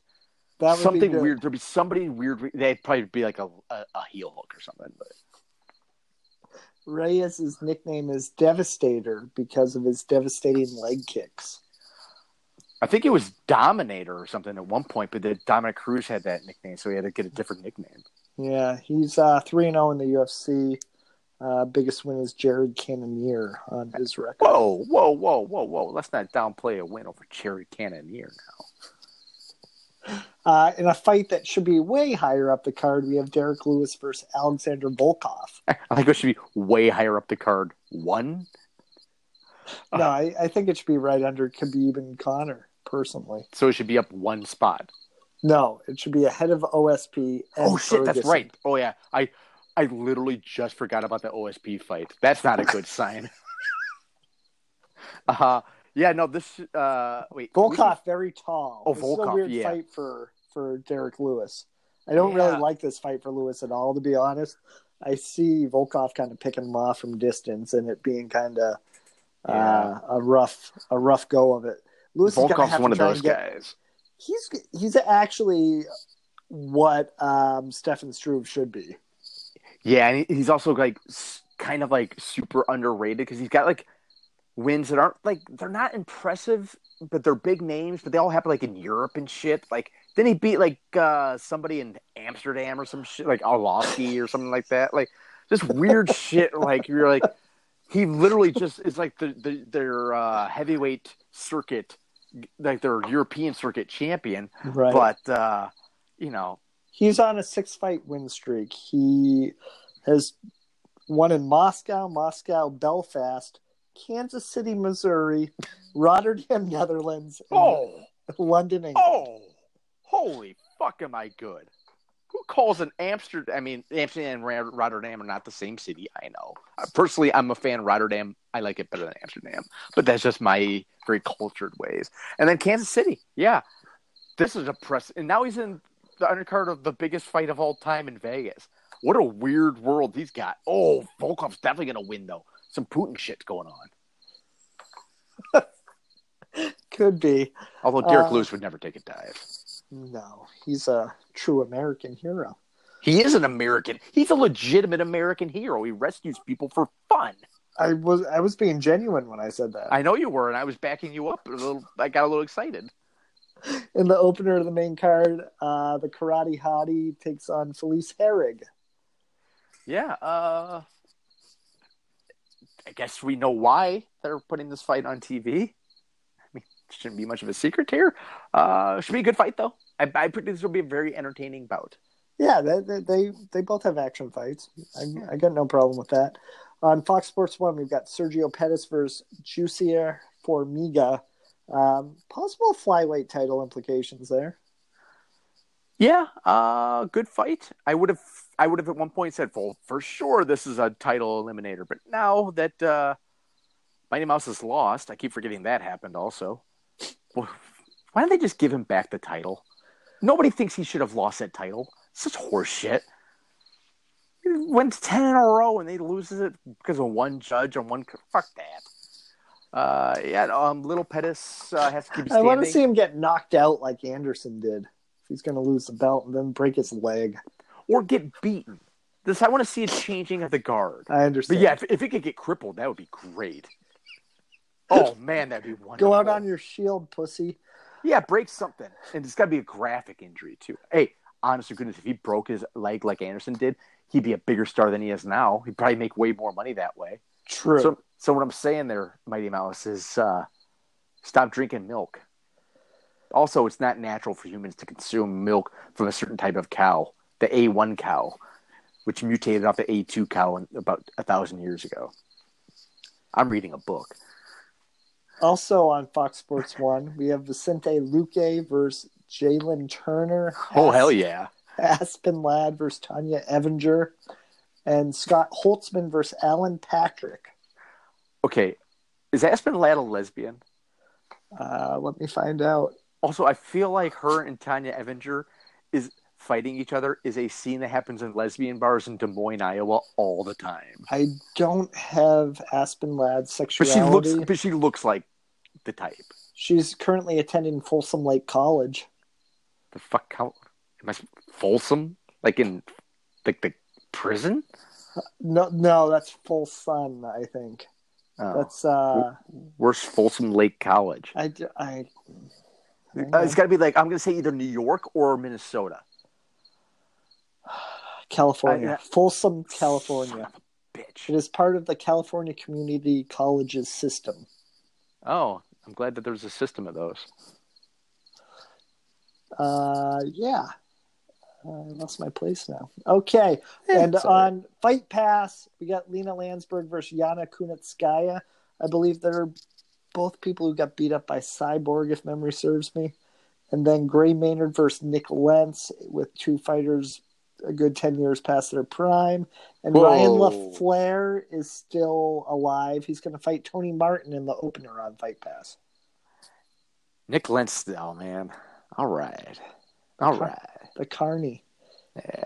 He's a I big, um, maybe He's a big- Alex Jones is going a little far, but I feel like he'd be into Alex Jones. Oh, I'm pretty sure he's into Alex Jones. There's no I I would be willing to put money down this Nick Nik Lentz absolutely says the phrase deep state unironically a lot. Uh, how many fights do you think Nik Lentz has in the UFC? 18. Uh, I don't think that's right. Hang on, I can't do the math. 20, 20. He's got 20. He actually has 20 fights in the UFC. So again, I, I was pretty damn close. I am nailing shit lately. Damn. If only And I- this was this was a skill that translated to making money or having a successful, fruitful, and happy life. I know. It's a bummer. Can't have it all, though. No, I can't. Let's move on to stuff here. Uh, Kyrie Irving was in the news recently. It's probably just around here because he plays for the Boston Celtics. He's their point guard. Um, it's been over a year since he publicly stated that he believed that the earth is flat. Since then, Irving has been asked about his categorically and scientifically false belief on a regular basis. In September, Irving claimed that he was just trolling with his, with his flat earth comments, but anyone who had heard Irving speak about it before was skeptical. He seemed to genuinely think the earth was flat. This Celtic- is kind of mean. The Celtics guard has now apologized for talking about flat earth in the first place. Speaking at Forbes Under 30 Summit, Irving admitted that he was really into conspiracy theories at the time.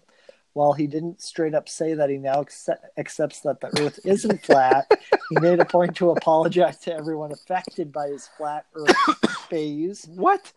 He said, What you say, what you do, and how you mean it at the time, I was huge into conspiracies. Everybody's been there. Everybody's been there, like, whoa, what's going on with our world? At the time, you're like innocent in it, but you realize the effect of the power of voice. Even if you believe in that, just don't come out and say that stuff. It's for intimate conversations because perceptions while you're received changes. He's I'm actually- totally, totally believes in it still. I'm actually a smart ass individual. At the time, I just didn't realize the effect. I'm sorry about all that. What is he talking about? What effect? Like, it sounds to me like I went from thinking this is kind of mean, people are picking on him. Like, just leave the guy alone. So he's stupid enough he believes earth is flat. Like, what are you guys possibly asking him? The same question over and over and over. Do you still think it's flat? Yes. Do you still think it's flat? Yes. Do you still think it's flat? Yes. Why? I just do, okay? But now he's apologizing for the effect it had? What Right. the fuck does that mean? Like, little kids start. They're like, yes. the, the impressionable youth of America said, "Hey, Kyrie Irving said the Earth is flat. I think the Earth is flat." And then somebody goes, "What are you, a fucking moron?" No, I'm a Kyrie Irving fan. Like, how far can you go with this one? It's not like people are like started doing drugs because he was doing drugs. He's like, you know, I realize that the way I act, people want to imitate me. Okay, they imitated you and thought that the Earth was flat. That seems like one of those things that gets knocked out of your system in about three seconds when somebody just relentlessly mocks you for being dumb as fuck.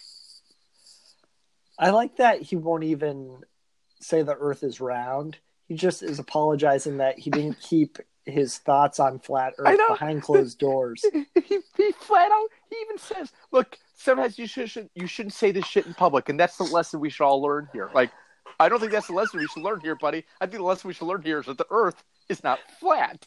Now, I don't know what the Earth is. I don't know if it's a sphere or like an oblong or something kind of in between. I know it's kind of a little wobbly, but I know it is. Even if you think it's flat, the whole like weird picture they've got where it's almost like a dish bowl with like some sort of like stalactite hanging down off of it or whatever. Like, do they really think that's just what the Earth is? We just like hanging in there and we have satellites. Like they've been on airplanes. We should not let people vote. We should got to stop letting people vote. Dictatorship's the way to go. I mean, I mean, you wouldn't have as many dumb, annoying commercials for fucking elections. A 69 year old Vietnam vet who lost a hand after it got stuck in a meat mixer while he was making sausage at his North Dakota home says he had to slice off his left arm above the wrist with a butcher knife or risk bleeding to death. In his first public comments since the August 17th accident, Myron Schlafman said he credits two police officers with saving his life by quickly applying a tourniquet before ambulance crews took him to the hospital. Wait, I'm sorry. I got distracted by uh, by Facebook. God, you got to restart that. There, a man. it's- it's What were you re- looking at on Facebook? The update said Zany's Comedy Club has two new events near you. I was like, why am I getting an update from Zany's Comedy Club? It really was not worth me getting distracted over. I put the iPad away. Let's try this again. A 69 year old Vietnam vet who lost a hand after he got stuck in a meat mixer while he was making sausage sausage at his North Dakota home says he had to slice off his left arm above the wrist with a butcher knife or risk bleeding to death.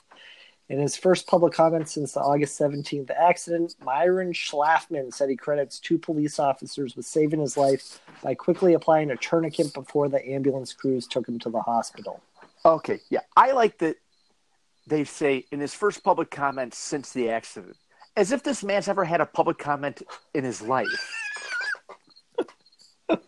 his name's like Myron, and he cut his hand off and he lives in North Dakota. He's never made a public. How do they he's made any private statements?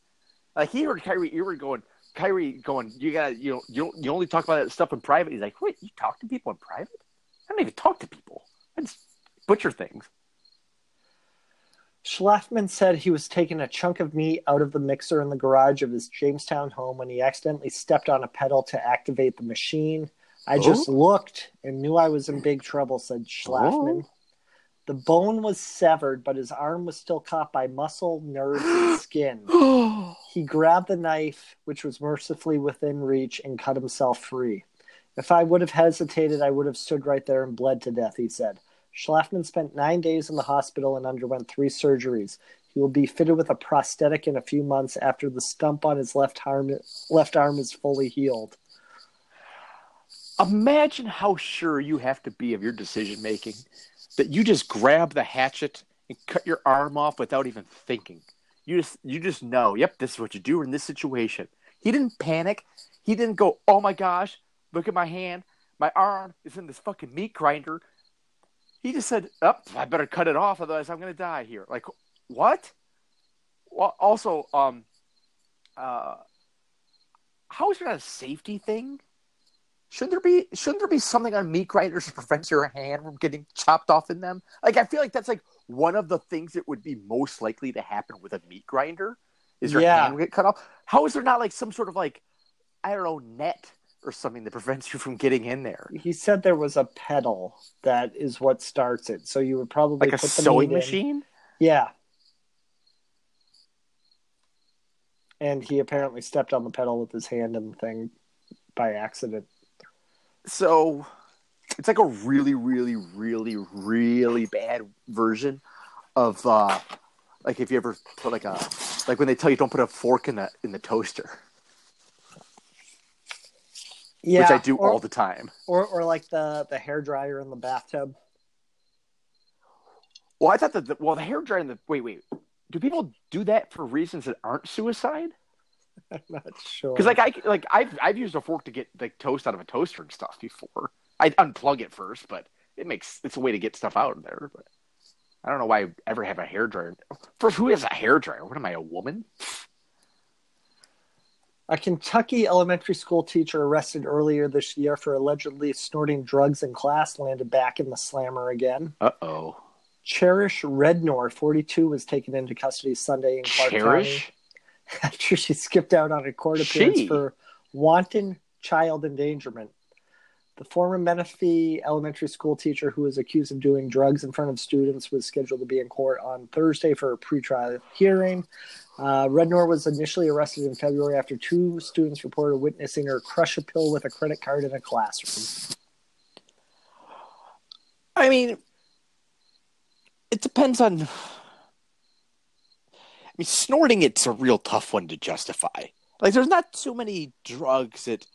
Like, I can see if you had a pill and like, I have to crush them because I'm not good at taking pills. So I sprinkled them into my food and I put a lot of ketchup on it to get it down. Like, how my parents used to trick me into eating pills as a kid. I get that that might happen. What kind of pills was it? Like lithium and stuff, probably? Har, har. I don't know what it was. Oh, I'm trying to figure out what, what, it was only one time like I had these. Oh, it was uh, ear infection. Yeah, you, you still have ear issues. Have you had your ears cleaned lately? What? That was good. That was good. Uh, the young children then allegedly saw her make a line with a substance which she snorted before slumping over on her desk, according to officials. The students also said it appeared that it was hard for her to stay awake. I mean, she doesn't care. She's quit. Officers investi- investigating the case found a white residue on Rednor's desk and a tampon applicator in her bra that resembled a very small cut straw. Wait, wait, hold on. She got arrested for snorting stuff in front of her kids. hmm Got out, and then she's been arrested a second time for doing something else, right? Child endangerment. Child yes. endangerment. But the child endangerment was not the snorting, probably what is oxy off of her, the classroom desk, right? Correct. Okay, just making sure because it sounds like it could be. I would call it child endangerment, but I'm not a cop. Mm. She sounds like a good teacher. Depends on what she's teaching. Pharmacology. Uh, man has been arrested for allegedly offering $200,000 to buy an eight year old from a mother at Florida Walmart. Police arrested Helmuth Kolb on Saturday on charges of battery and false imprisonment of a victim under age 13. Kolb allegedly uh, approached Tracy Nye and her eight year old daughter, who were sitting on a bench inside Walmart. Nye didn't think the man was a threat at first, she said, but then he began making offers. The first amount was a hundred thousand. The second amount was a hundred and fifty thousand. Then the final offer was two hundred thousand. Nye said. I then said, "No, we have to go." So he just crapped out at 200 grand. He's just like, well, look, look, lady, I've got the 200 grand in cash, but that's it. Like, I can't go any higher. Like, really, if you're going to be trying to buy someone's child in a Walmart parking lot in Florida, why stop with your imaginary dollar amount? Why limit yourself? Why not have to be like, I don't know about 350,000, 387,400 and change. I got Well- a, and I got a I got a uh, I got a Lamborghini for you too. The part of the story that caught my eye was that the mother listened to three offers Well, and yeah. decided his highest offer wasn't enough, and they had to leave. Like, Like, meanwhile, your kid is sitting there going, I'm sorry, wait, hold on. Why are you fielding a second offer here? like, mom, I'm ready. Quiet down here. We're talking. One, 100, talking. 100, 100,000 is just, that's, that's insulting. I, I have a mind to call the Better Business Bureau on you. I mean, really, 100,000, 150,000? Have you seen this kid? She's not going to need braces. She's got great dental. Two hundred thousand. That's my final offer. I can't. Um, if you can't go higher than two hundred thousand, why are you even here? Stop wasting my time. Have you never bought a child in a Walmart parking lot before, sir? Kolb also grabbed the arm and her wrist. Police, after leaving the store, using security camera footage and credit card payments, police identified Kolb and are investigating whether he was involved in similar incidents. Did he try to get a cash advance on his credit card to buy the kid? well, sir, we don't. What what evidence do you have that I was serious? Well, you did take out two hundred thousand dollars in cash on your Visa. So. Ah, that's so weird. He's old. He's weird looking. He needs Um, help. He needs help. Yes, maybe drugs were involved. Maybe. Or it could just be Florida, which I think is a drug in and of itself at this point. A picnic for a 60 year old grandfather fizzled out pretty quickly when he and his grandsons were kicked out of a park in Virginia for drinking kombucha. The bubbly fermented tea originated centuries ago in China and typically contains a slight bit of alcohol. That's what got Sid Tatum in trouble while celebrating his birthday with his two grandsons. The Virginian Pilot newspaper reports the three were sipping homebrewed kombucha at the park when a ranger asked what they were drinking and then kicked them out upon discovering what it was. Uh, you say this is Virginia? Chesapeake, Virginia. Okay, if your name is Sid and you live in Virginia, I'm thinking you're not drinking kombucha for cultural reasons. So, what are you doing? City spokeswoman Elizabeth Vaughn says the rain because coverage was given miles. Kombucha sold in supermarkets must fall below 0.5% alcohol, but Tatum's homebrewed drink had not been tested for alcohol content. My question is like, if you saw some kids at a park with an with their grandfather, an older guy, they're just whatever throwing a ball around, and they have like drinks in their hand, would you ever consider like what they were drinking? Like it must have been in a really weird container. Like I were mean- they dri- were they swigging it out of a wine bottle? Like what the hell? What's It's just a on? it's just a, an oversized bottle with XXX written on the Like side. skull and crossbones. Yeah, like you, yeah, you got a good point there. It, like, hey, what are you drinking there? Is that really, really, really, really, really low alcohol content booze? Is it? Is that what you have there? Is that kombucha? This stuff is, but it's not been tested. Test it. Also, if it's not been, I guess actually you probably know this. At what point does it? How does it become kombucha? I guess it's gotta be like a rice. Oh, is this a rice thing? Uh, Is this a tea. fucking It's like rice- fermented tea. Can you make tea out of rice? Yeah, Well, it's tea leaves, right? I don't. I have no idea. Do I really seem like a tea type? Let's be honest here. I, mean, I, I, I could, you know what's weird? I could actually see that happening. I Like I, hate could tea. see you. No, but I there, oh, you don't even know there's more than two kinds of rice, so you probably don't know anything about tea either. I'm not a tea Um, person either. I know a but- little bit about it due to my travels. Okay, I'm a very culture. I just I don't like hot beverages in, at all. right. Kombucha is usually like it's it's like a I don't want to say hippie thing, but a lot of people drink it around here. But you get it at like the supermarket. And it's like cold and it's in the, like a, any kind of like Lipton iced tea, that sort of Right. shit in a, in a bottle. Like I didn't Um, know. I didn't know that had. I didn't know it had alcohol in it. It doesn't usually. Oh, Um, I, I question this AP report, but the idea is that they add some yeast and bacteria, so it ferments a little bit. Um, so probably some do, but um, I don't know a ton about it. But it's supposed to be good for like your gut, like gut bacteria and that Huh. Joe Rogan shit. It's supposed to help you there. I'm reading about the gut bacteria stuff.